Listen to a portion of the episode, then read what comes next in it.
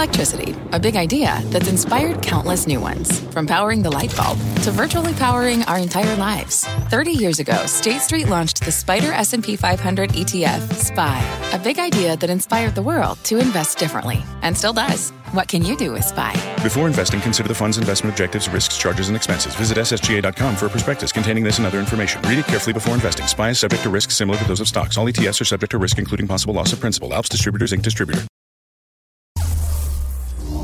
Every day, it seems, there's a new headline about X owner Elon Musk. He's said to be throttling traffic to websites he dislikes. He's fighting Mark Zuckerberg, or he's not. But a recent crop of editors and publishers have started to pose a provocative question how much should we ignore Elon Musk? Let's bring in Jessica Lessin, founder and CEO of The Information.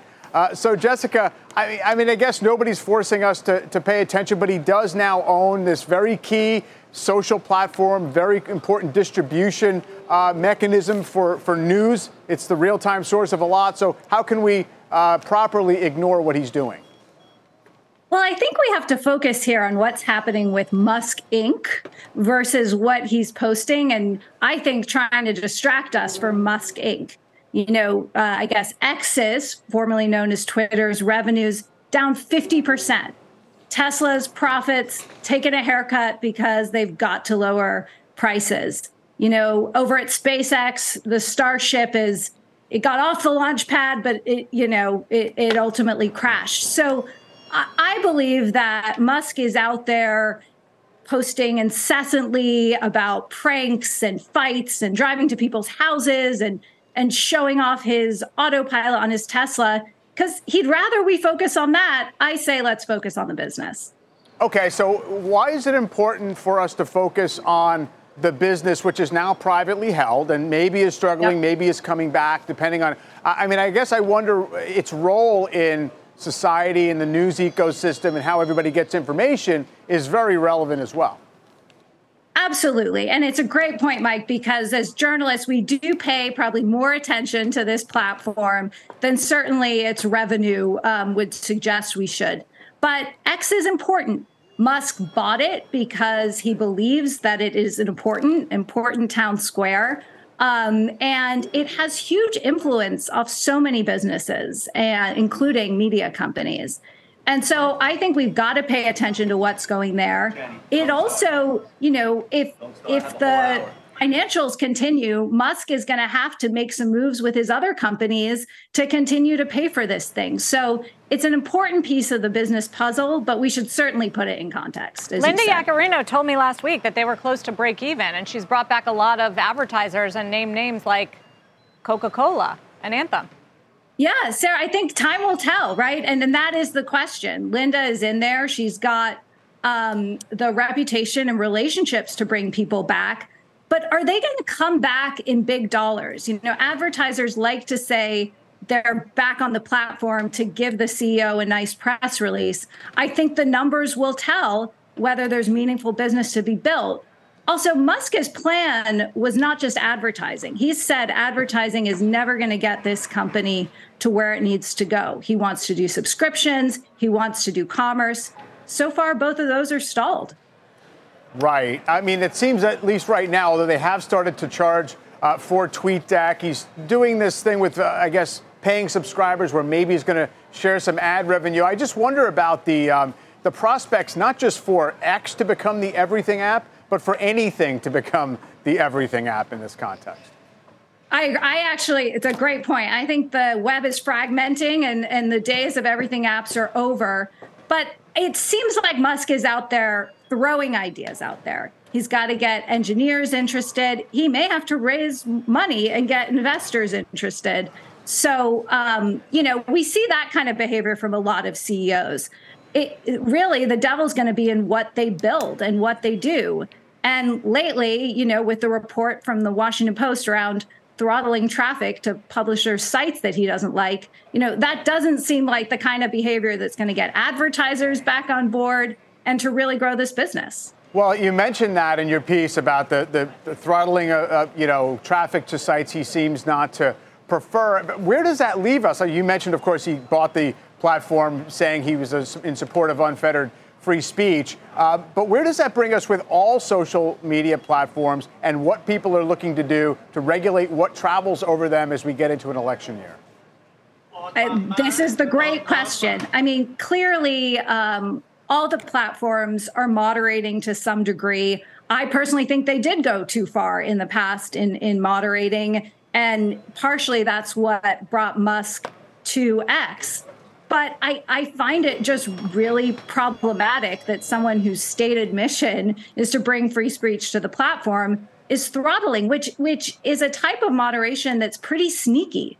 Um, it's very different from even saying publicly we're not going to post links to these platforms for X, Y, and Z reason. It's doing it um, behind the backs of everyone. He he supposedly reversed it after this report from the Post came out. Um, so I I think it, it's it's cause yeah. for concern. But the mm-hmm. bigger question, certainly going into the election, how are all the platforms, Meta, YouTube, and so on, um, going to deal with uh, not just uh, sort of moderation questions around um, the kind of content we're used to, but God forbid all the fake news coming from AI, um, it's going to be pretty mad, I think. Uh, certainly will be. And we can all remember, though, in years past, newspaper publishers complaining about how Facebook dealt with, uh, you know, distributing pl- uh, traffic back to them. Jessica, thanks so much. Appreciate you joining us today. Microsoft, of course, uh, was a frontrunner in the AI boom, probably still is. But despite the head start, the tech giant is struggling to gain on its key rival in search, Google. Here to discuss is Gene Munster, Deepwater managing partner. Gene, let's talk a little bit about this. I mean, I, I, I joined the rush to Bing there, but I have to say that I haven't used Bing nearly as much as I've been using Google because old habits die hard, I suppose.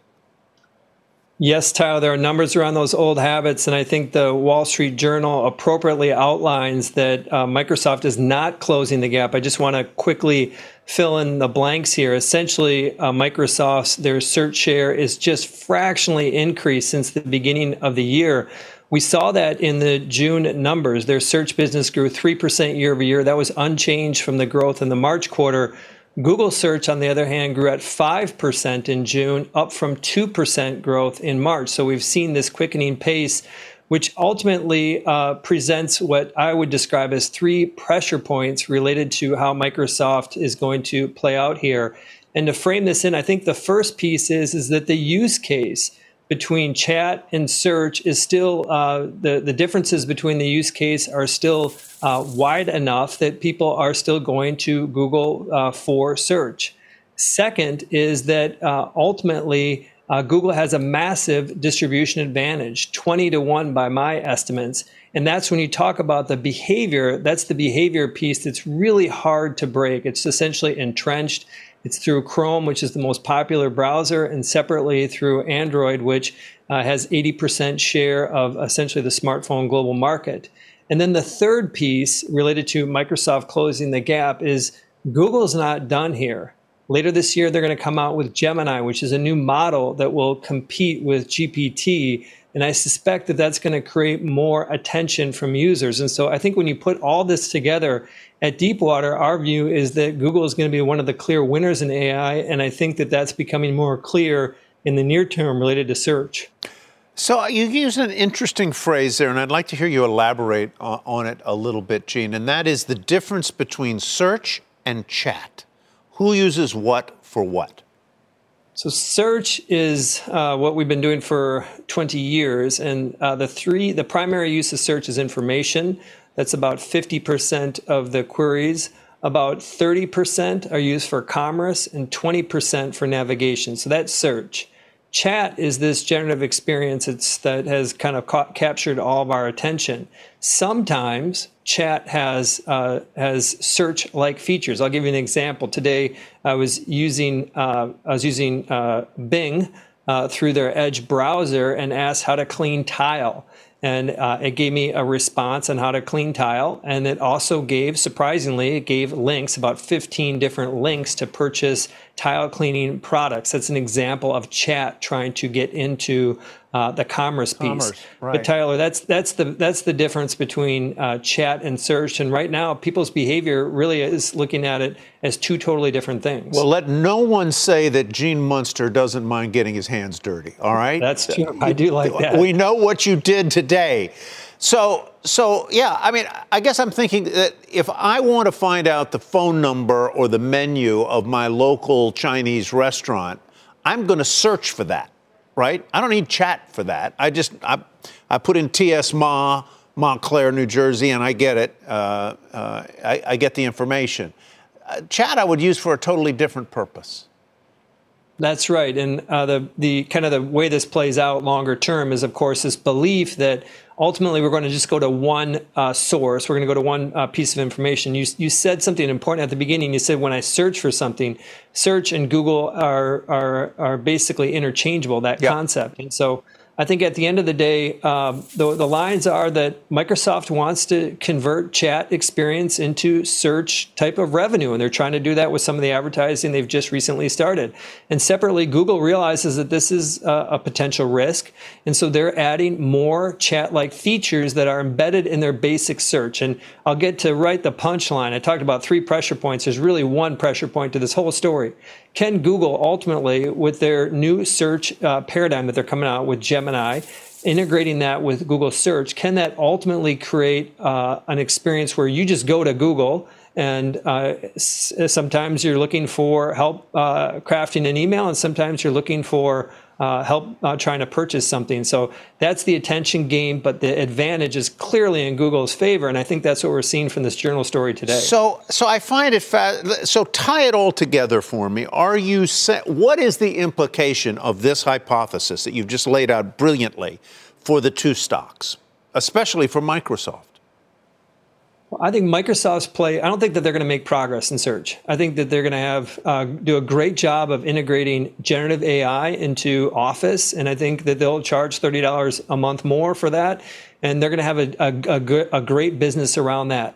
When it comes to Google, I think we're going to have another uh, shift like we saw in 2010 when we moved from desktop to mobile. I remember at the time I was an analyst and there was a lot of concern about what that was going to do to some of the cost per click and the amount of activity. And ultimately, the price per click went down, but the amount of clicks went up exponentially when you put a computer in your pocket. Mm-hmm. I think we're going to see the same thing once Google integrates more uh, generative AI. We're just going to go to Google a lot more, and Google is going to find ways to make money. So when I put this together, I mean, Deepwater's invested in in Google. We're not invested in Microsoft, and I think that that says it all.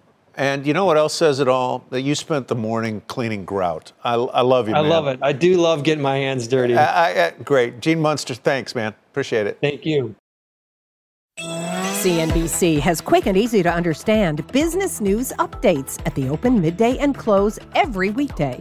Markets, money, and more from Wall Street to Main Street. I'm CNBC's Jessica Ettinger. Follow and listen to CNBC Business News Updates wherever you get your podcasts.